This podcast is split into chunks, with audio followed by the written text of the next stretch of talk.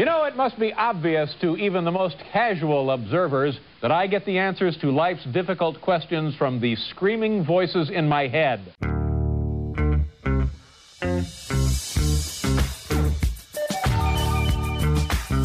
It's Manson Mitchell on the weekend with Gary Mance, Suzanne Mitchell. A double shot of good conversation with great guests to power up your day. Manson Mitchell, you're on the air. Thank you, Eric Kramer. Hi, everybody. Happy Easter. Happy Easter weekend. Happy Passover.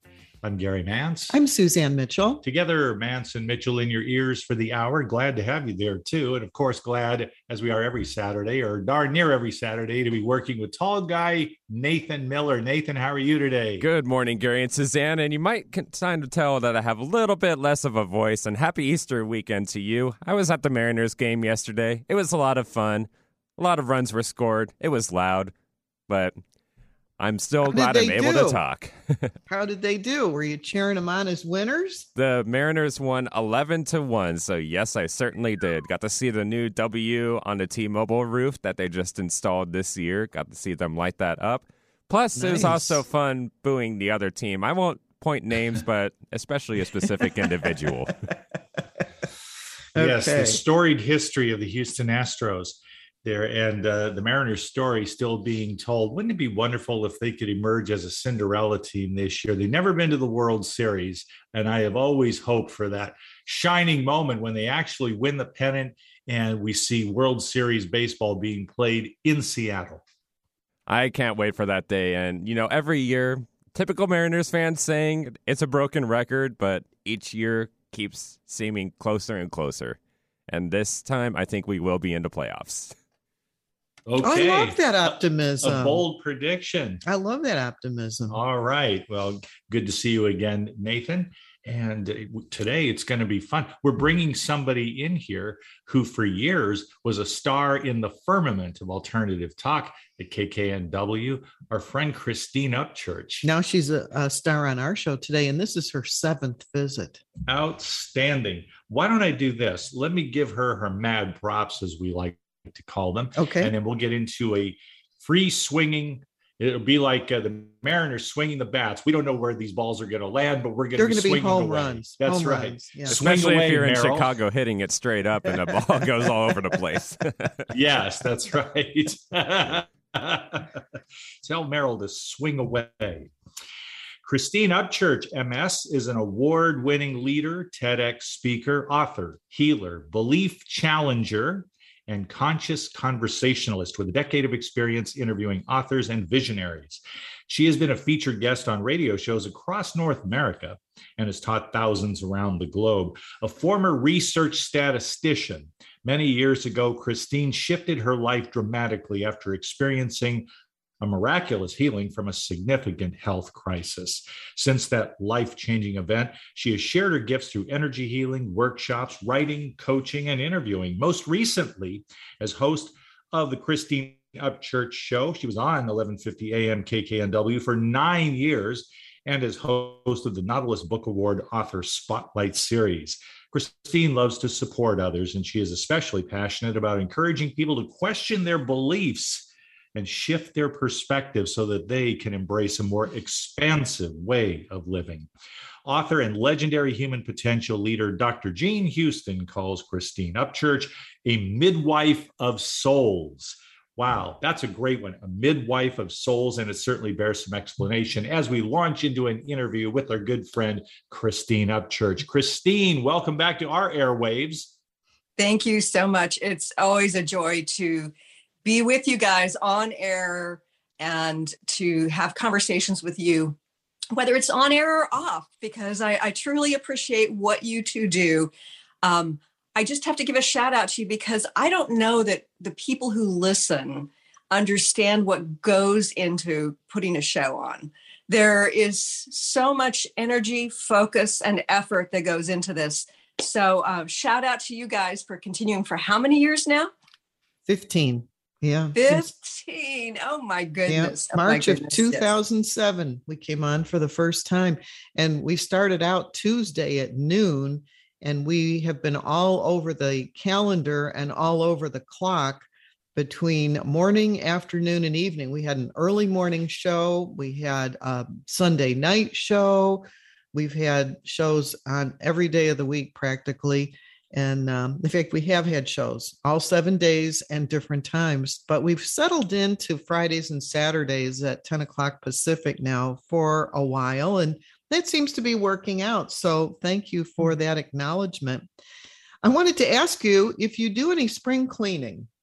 Oh, well, I would say that um, I'm going beyond spring cleaning this year because I've been trying to decide whether or not to move. I've I've got the freedom to live wherever I want to live, and so you know my sons live nearby, but they're grown up, and my son, my my youngest is he'll be graduating from college in the next year. So I've just been pondering, and the thought of having to move puts the fear of God into me in terms of the the clutter and the the years of of, of items that need to be sorted through. So mean, whenever I've been tuning into my guidance about, you know, if I should move, when I should move, I keep hearing sort, purge, and organize. Sort, purge, and organize. So that's what I'm up to. And uh, I guess that's one step, one big step in the right direction with spring cleaning.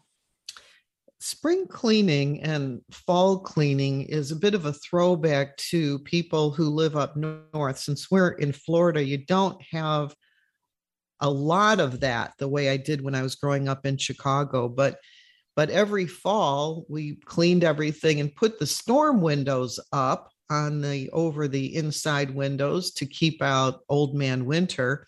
And in the spring, the storm windows came down, the screens got put up, the windows were cleaned, and it was always a time for deep cleaning. I have never gotten rid of that idea.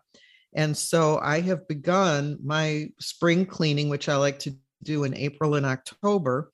And um, I noticed that when I, I, am doing a deep cleaning, I have created uh, a large mess.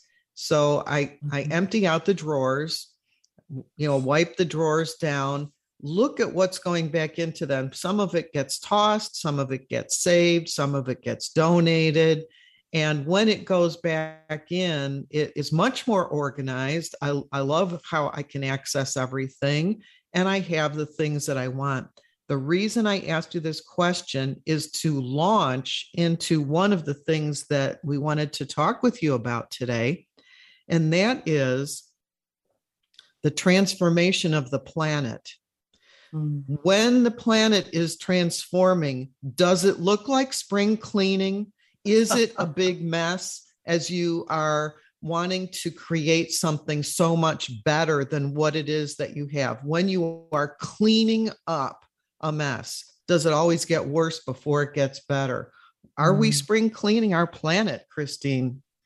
I love that analogy, Suzanne. And when you think about the process that you just talked about and that I've I've mentioned, you are basically looking into the backs of drawers and the the you know the under the sink and cabinets and yep. on shelves in the garage at things that you don't even know that you have right? So you're creating this focus illuminating what's there that needs to be addressed. And it might be need to be addressed in the way of okay well it just needs to be put into its proper place so that it can be accessed. But there's a lot of stuff that isn't serving us that needs to be looked at say okay well this is creating dysfunction. I mean here, here's an example. This is a silly little example from my medicine cabinet.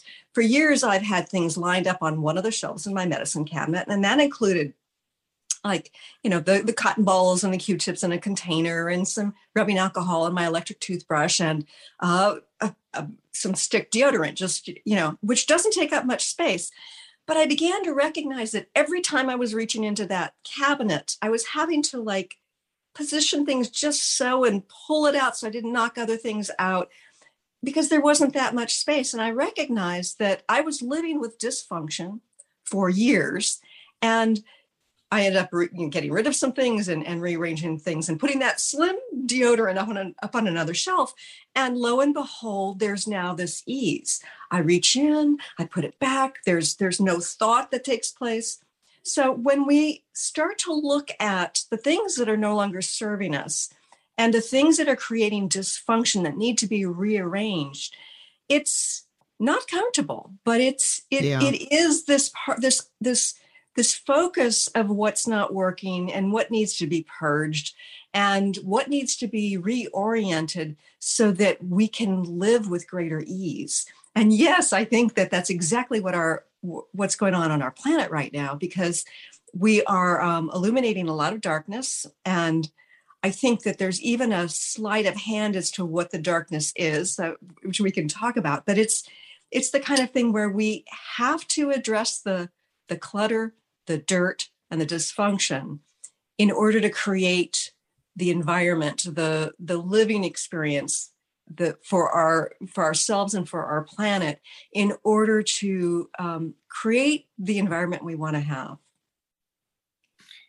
When you say the word dysfunction, Christine, it reminds me of all the news I watch on TV. And the long and the short of it is to what extent are there people in American society who have a personal and even a financial stake in dysfunction?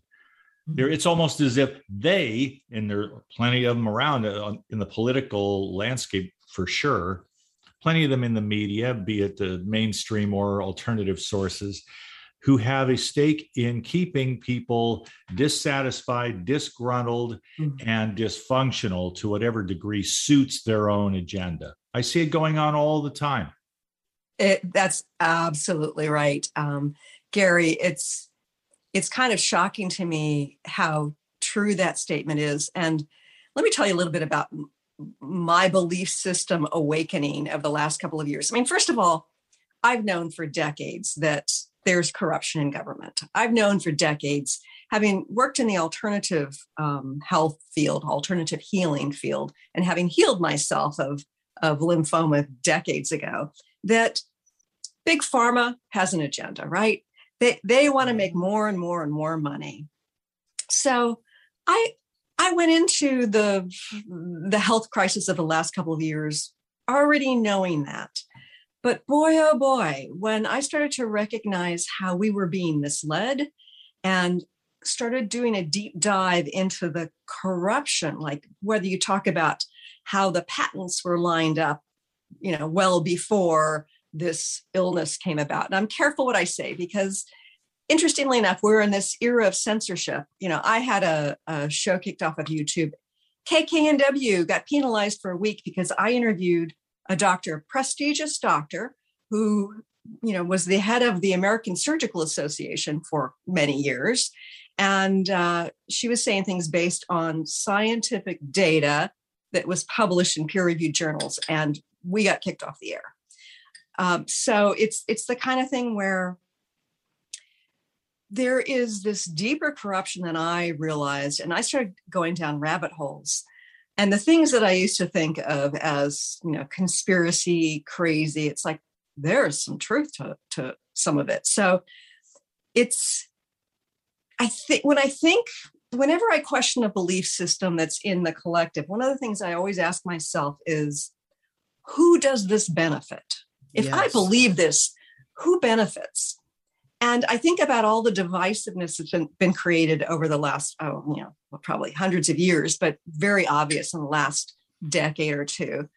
And I keep asking myself, is this divisiveness really there? Or is it being, is it the flames being stoked, the fire being stoked in order to keep people sort of butting heads with each other as opposed to looking at the source of their discontent, which is, in my view, looking up. And I'm not talking looking at God. I'm talking to look talking about looking at the hierarchy of the financial system and more. And and it, it's the sort of thing where we really need to question when we're involving ourselves in the divisiveness what corruption might be behind this that that is making them benefit if we continue with that conflict Yes, absolutely. And I, I like that idea about, you know, the agenda and and who does it benefit. I have been I'm I lived long enough to remember when you when lawyers could not put ads on TV and I want to say um, drugs, drug companies couldn't advertise anything much more than aspirin on TV. Mm-hmm. And now it's loaded at, in, in the evening with um, every imaginable drug. Gary and I are very, very fortunate to have a wonderful doctor who will use pharmaceutical drugs only as a very last resort. He said that might help the symptoms, but we really need to get to the source of the problem. Mm-hmm. And so he addresses things through diet and exercise and and whatever other means there are available until you know he says you know try this drug but temporarily and and i appreciate that attitude because when i see all the side effects from all these drugs it is scary to think that we are so pumped up with pharmaceuticals instead of taking charge of our health in in uh, beneficial ways through diet and exercise through eating good foods and through movement taking care of our bodies it was like you know just get a pill. I mean that reminds me of crazy 1960s you know take a pill take a pill take a pill. Really?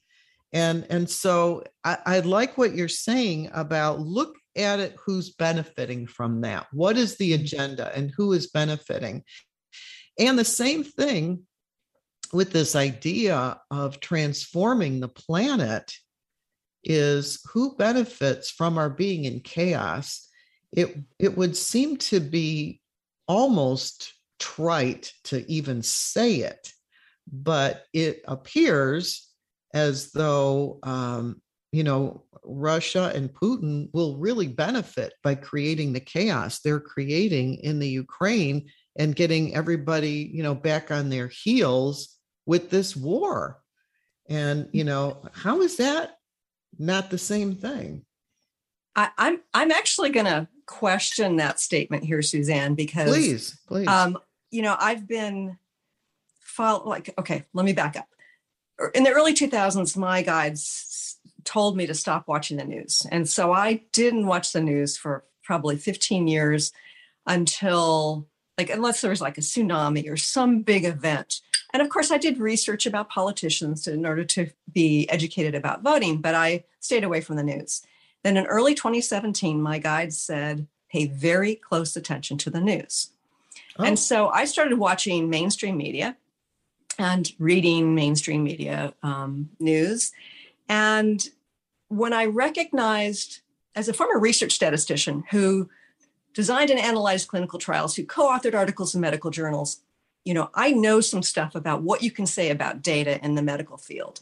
In fact, it's the statisticians who tell the doctors and the scientists, no, you can't say that, or you have to design the study this way, or that study is so poorly designed, you cannot interpret the data. So when I recognized that um, we were being lied to in certain ways, we were being manipulated in certain ways, uh, I started following alternative news too and yes there are biases on both sides. Don't don't get me wrong. I'm just it's not like okay well you know i believe one side and not the other. There's there's a lot of truth that is hidden. And when you go looking for it and you start to see and learn and see some of the live videos from ukraine um, and learn about how our government has been funding a certain type of research that um, was being funded in Wuhan as well.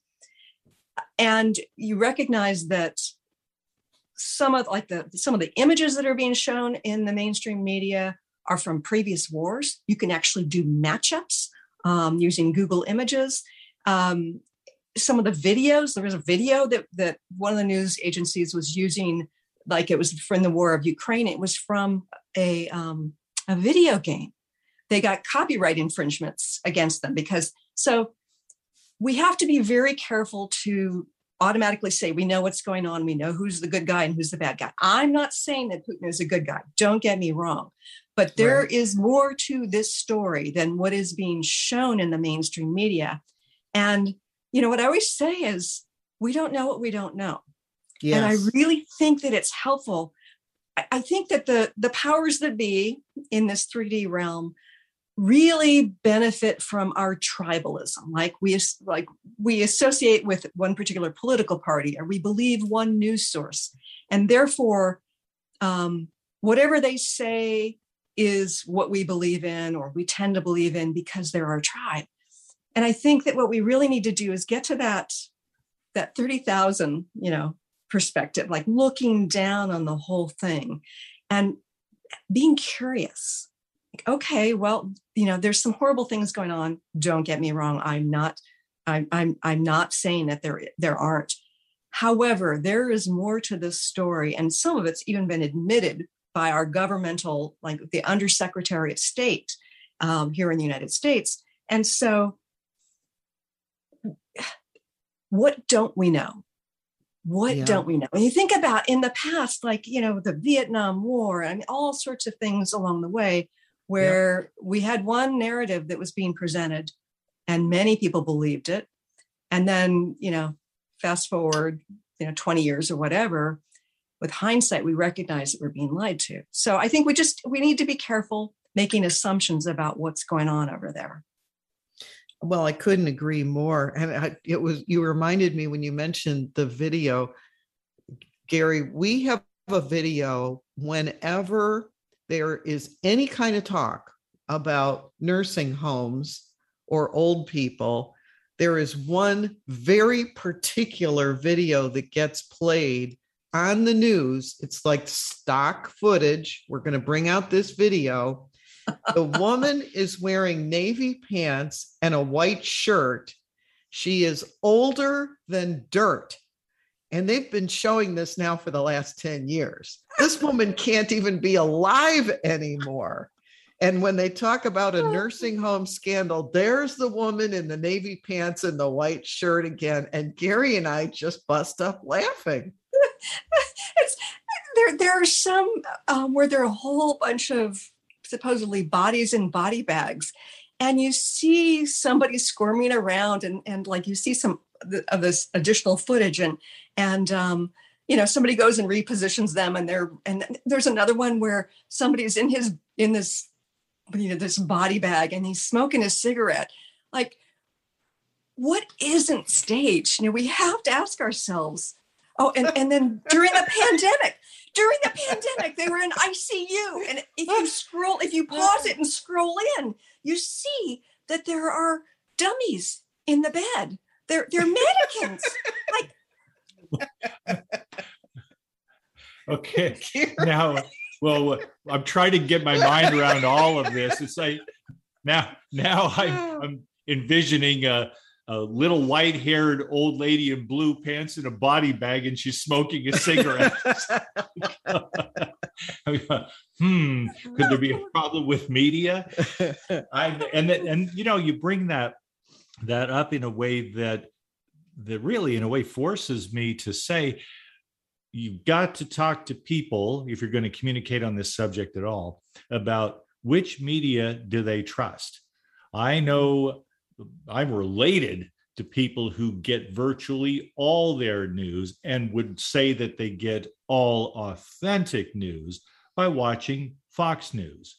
Mm-hmm. There are some smaller ones, uh, mainly on the internet, and that is their source of information and thus becomes their window on the world.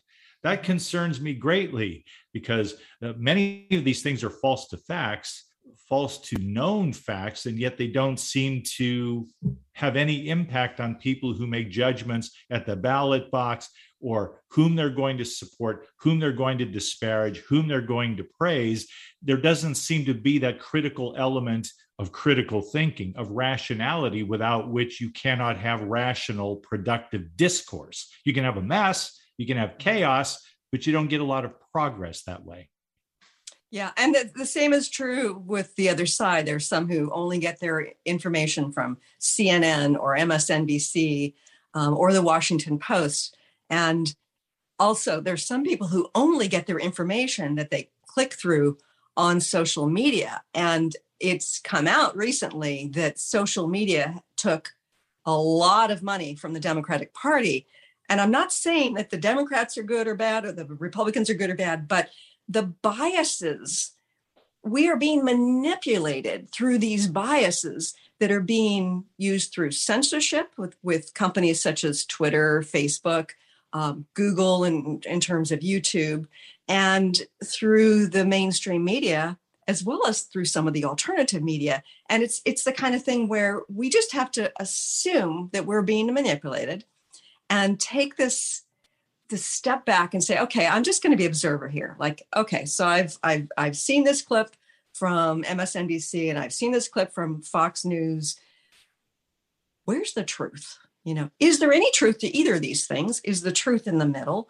Um, it, it yeah, it's it's the sort of thing where if we are only getting our information from one or two sources, then we are probably being terribly manipulated and, and misinformed we had a guest on years ago who would always talk about my truth. He said, This is my truth. Mm-hmm. And I, I thought it was odd phraseology back then, but I get now what he was really saying is that there really is no objective truth to anything.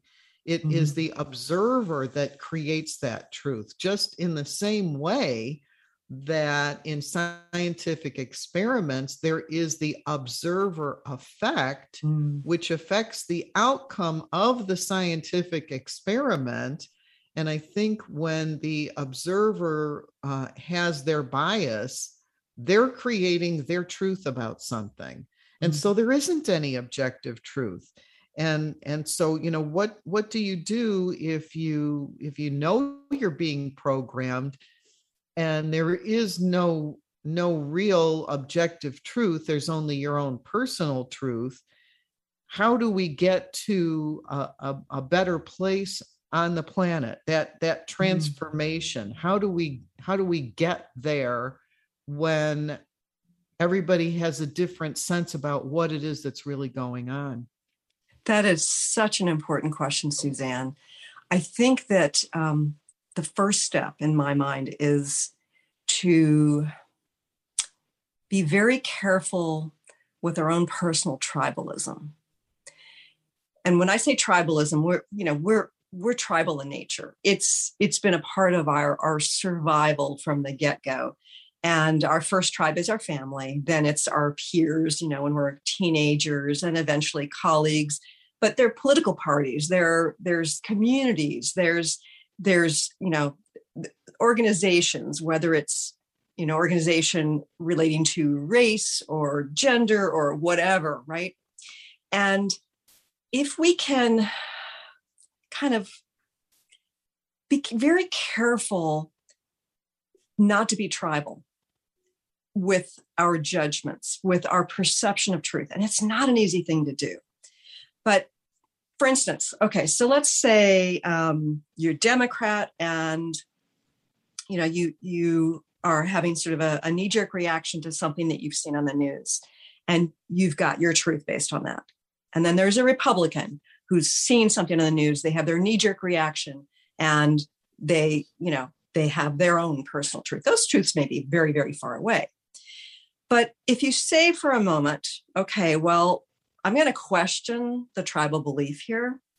I'm going to question the narrative here whether you're on either side you may end up coming to a very different truth if you can sort of at least temporarily um, block out the tribal belief and i mean being aware of that you're you're being tribal and block out that belief and then say okay well let me do a little bit more exploring and then come to some conclusion about my belief i think that with with all the tribalism and the powers that be kind of stoking the conflict um, there's there's no way for our personal truth to be close to the clear truth. Does that make sense? It does. Nowhere does tribalism show up more than in sporting events. Who's oh. your team? Yeah. You know, and and I I discovered if if my team is playing, I am for my team. Mm-hmm. But it's interesting when there is a, a Super Bowl, for example, where I my team is not one of the two that's playing. Then I can enjoy a good game. So if you can kind of step back, as you're saying, and not be so invested in the tribe. I mean, when we had the last Super Bowl, I don't think I really cared who won. I mm-hmm. could see the benefits of both sides. I was not cheering on anybody because that wasn't my tribe, it wasn't my team. So mm-hmm. let's just have a good game and see who wins. And when and when the the uh, Rams uh, came out victorious, well, good for them. You know, both teams played well, good for them. I didn't have any emotional investment in that. So, you know, it is kind of hard to give up your tribe to take that 30,000 foot perspective and mm-hmm. say, what is the game here? What, what are the players doing in the game on the field and look at it from a more detached perspective? It's maybe a better way to go, but, you know, as you said, it's a little hard to do. We are late for a break, Gary. So let's go away for a couple of minutes and then we'll come back and talk some more with Christine Upchurch, our honored guest of the hour. You were tuned in to Mance and Mitchell on Easter weekend at Passover time. We're glad that you took the time to tune in to us. We will be right back. Hi, everybody. This is Anson Williams from Happy Days, and I'm so excited to tell you about American Road. It is the best car travel magazine in the world. They have the most fantastic adventures detailed in each magazine with all your itinerary. We could just jump in the car with your family and have the most fabulous adventures you've ever had in your life. Please get a copy of American Road and start your own adventure. Staying connected with Gary Mance and Suzanne Mitchell is easy.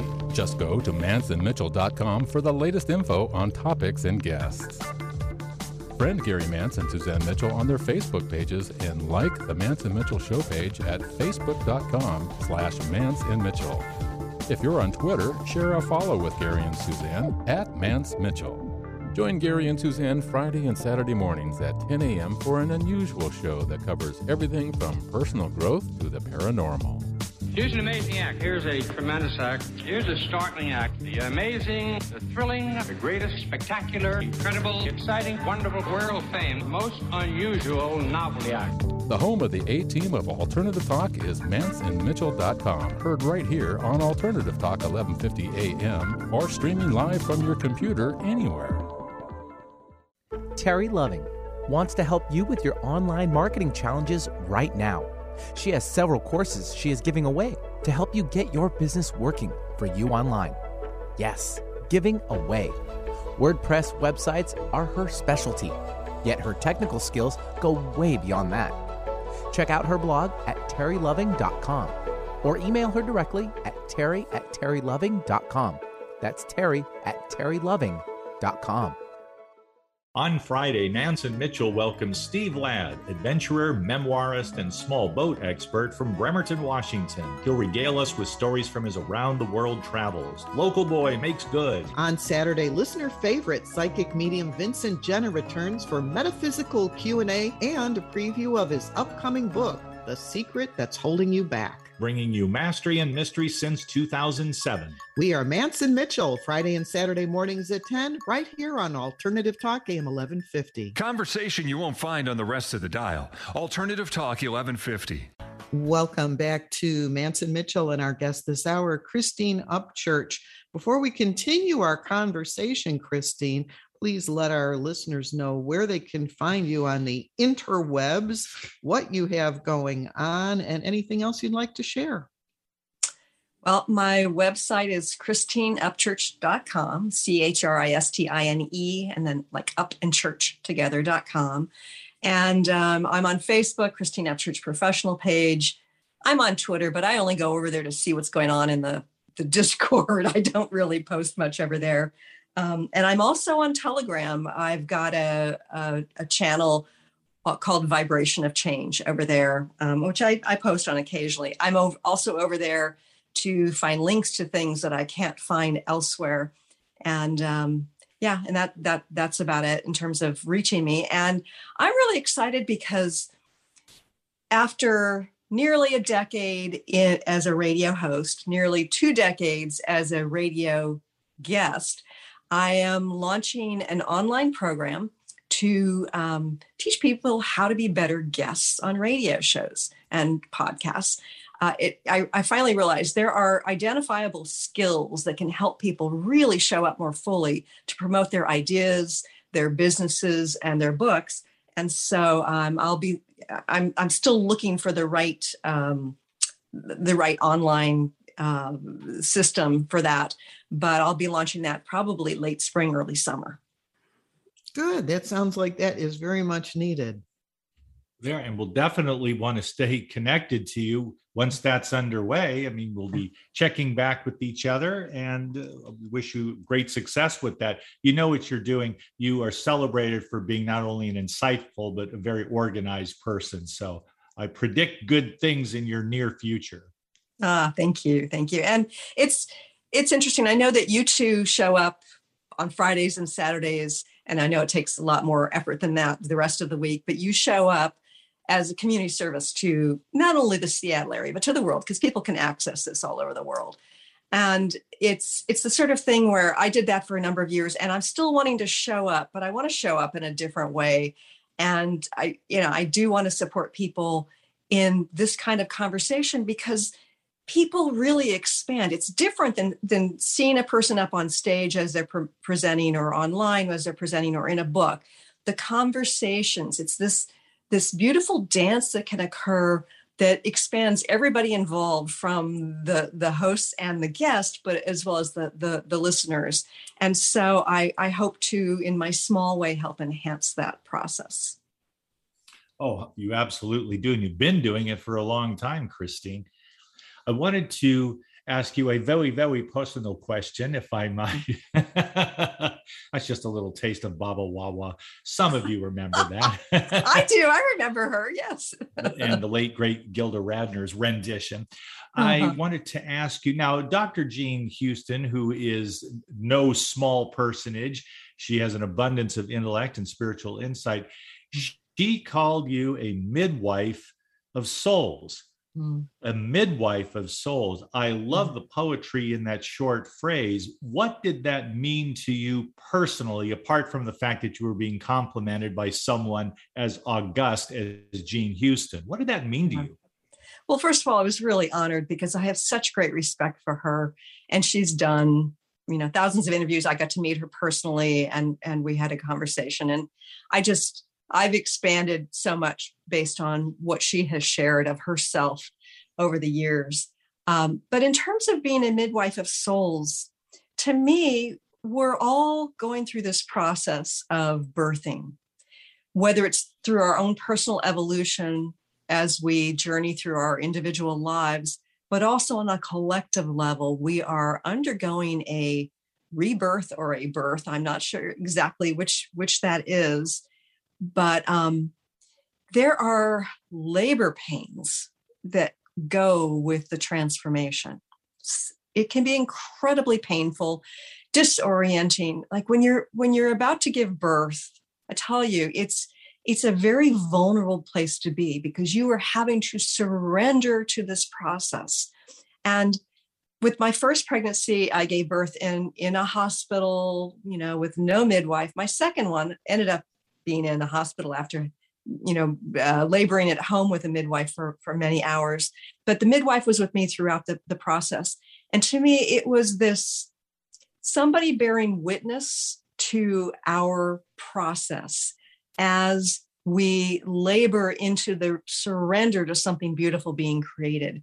And to me that being a midwife of souls is showing up for somebody whether it's individual or collectively as they go through this transformation of surrendering in their vulnerability to something more.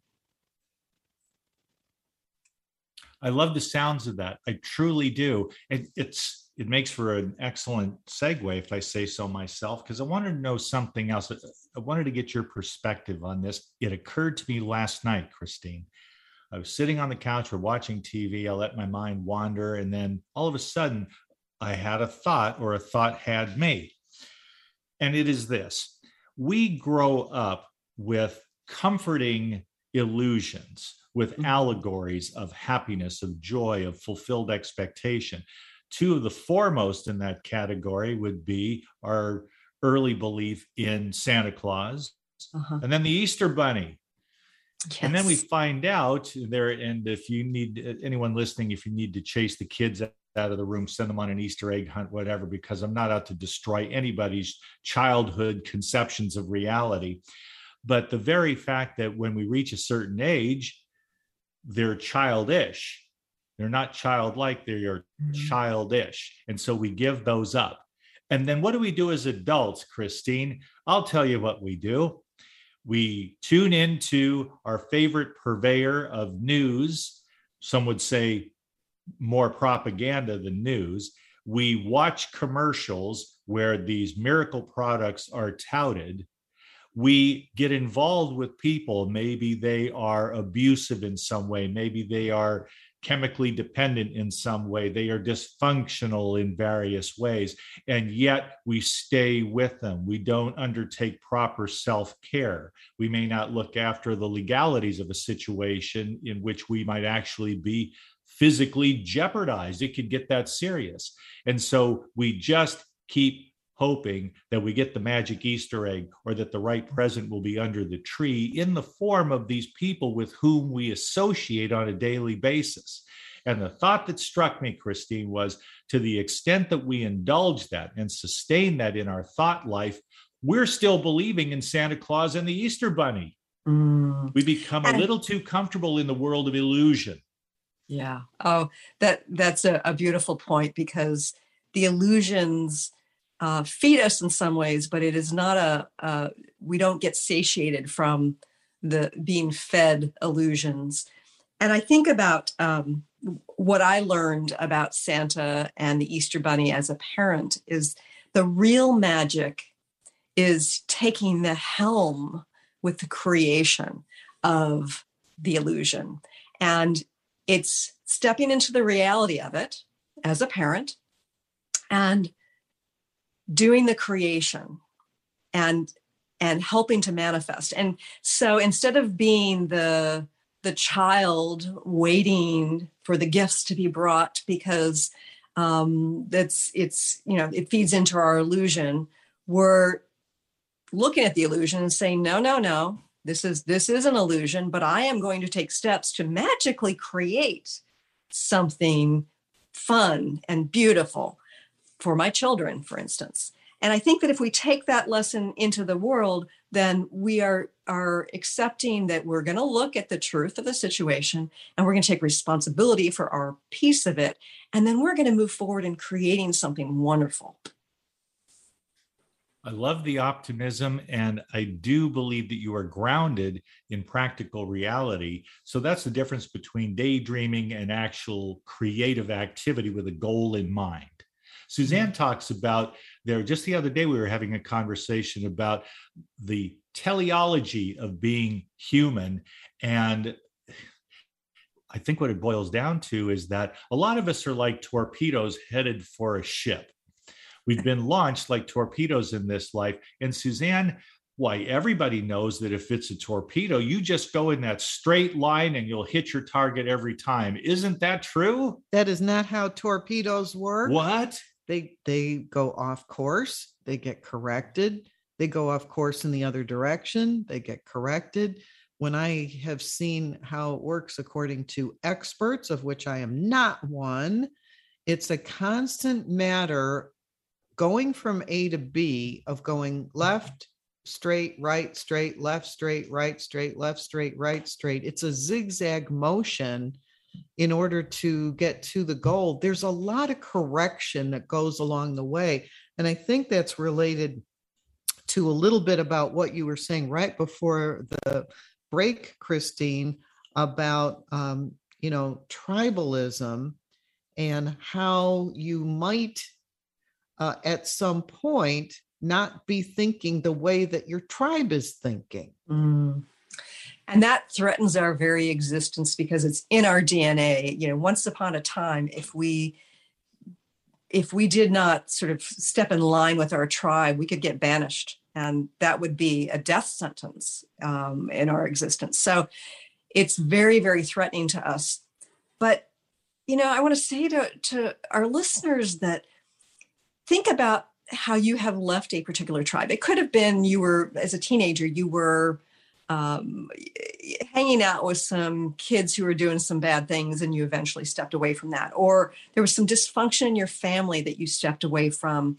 Um, or you were brought up with very strict religious beliefs and perhaps you stepped out of that into embrace to embrace a more broad perspective on spirituality all that stuff is painful to go through and yet if you look back and say, wow, should I have stayed in that tribe forever?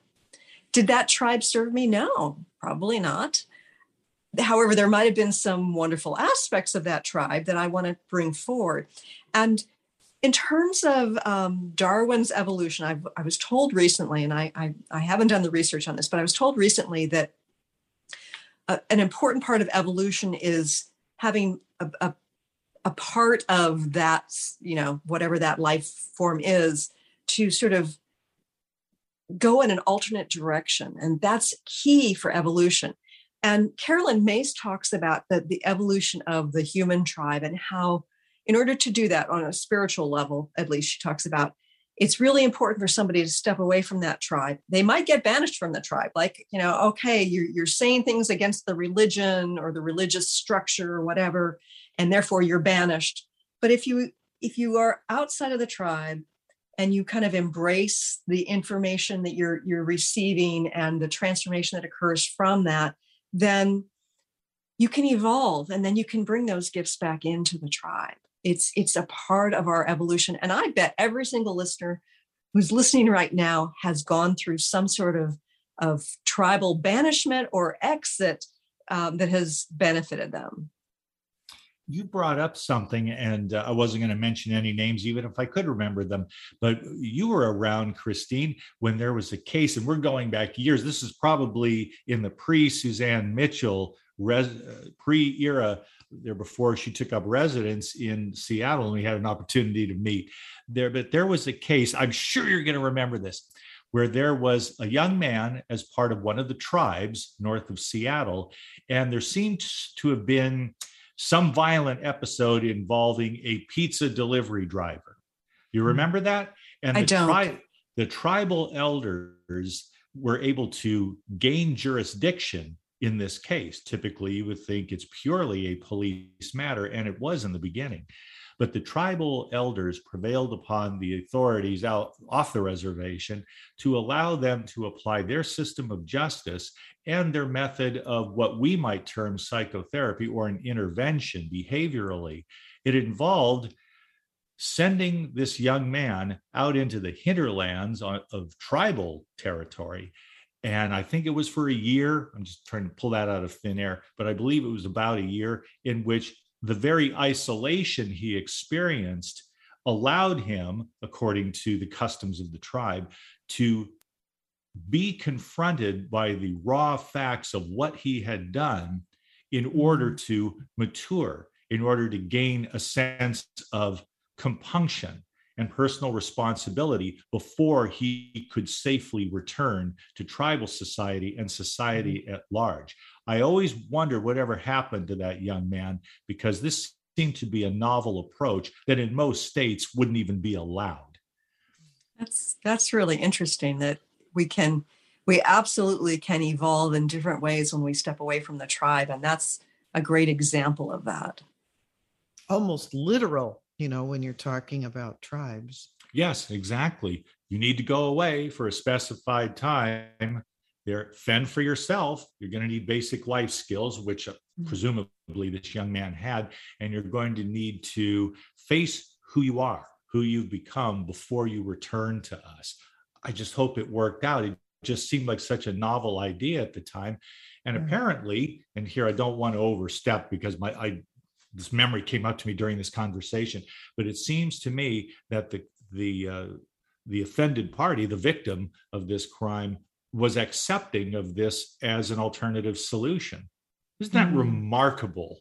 There That is something besides, you know, Clapman irons, lock them up, throw the key away, which is a reaction, and some would call Mm-hmm. it a legal remedy. But does it really heal anybody? That's what Yeah. I would be asking. That reminds me of um, a book by Gerald Jampolsky. And it was a collection of, of stories. And there was a woman whose young son, I think he was in his early 20s, had been murdered by this man. And the man was convicted and sent to prison.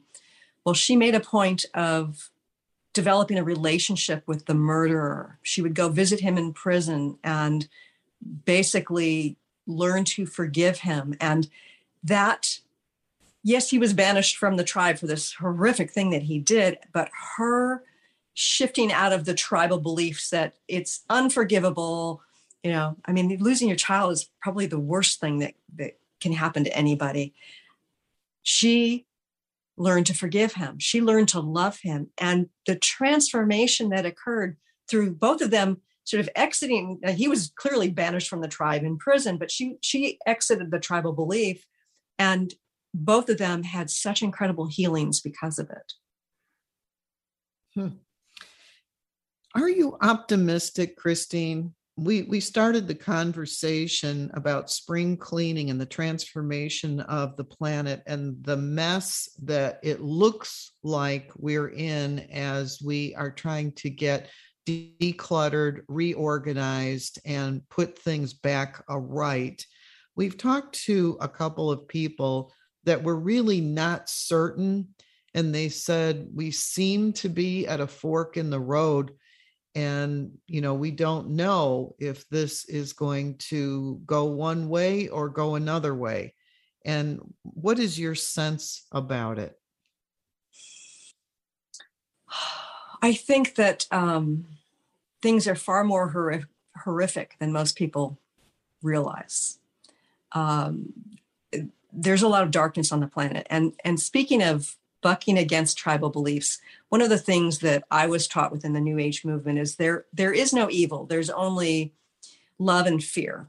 And I think that for the majority of people on our planet, that's absolutely true. That the evil that an individual perpetrates is typic- typically based on something that was originally fear based. However, there are psychopaths where that does not hold, and there are energies on our planet, and that's a whole other story of, of sort of when I'm working in the energetic realm, I've, I've interacted with and, and dealt with. Um, so there is there is evil on the planet, and it's getting illuminated right now. And I do have optimism that we are going to shift. But I think an essential part is the illumination. And so people need to deal with the the truth of what arises. Be willing to step away from their tribal beliefs step away from their perceptions of reality because the reality is far stranger i think than most of us have been led to believe. And then to accept the truth of what they see and process the grief because things are not as we thought they were. So I think that we are going to birth a new planet in a variety of ways, but there are going to be a lot of labor pains and it's going to be more intense. It's already been pretty intense in, in a variety of ways, but it's going to get even more intense, I, I fear, I, I suspect. And I do believe that it is a part of the birthing process and it, that it will turn out well.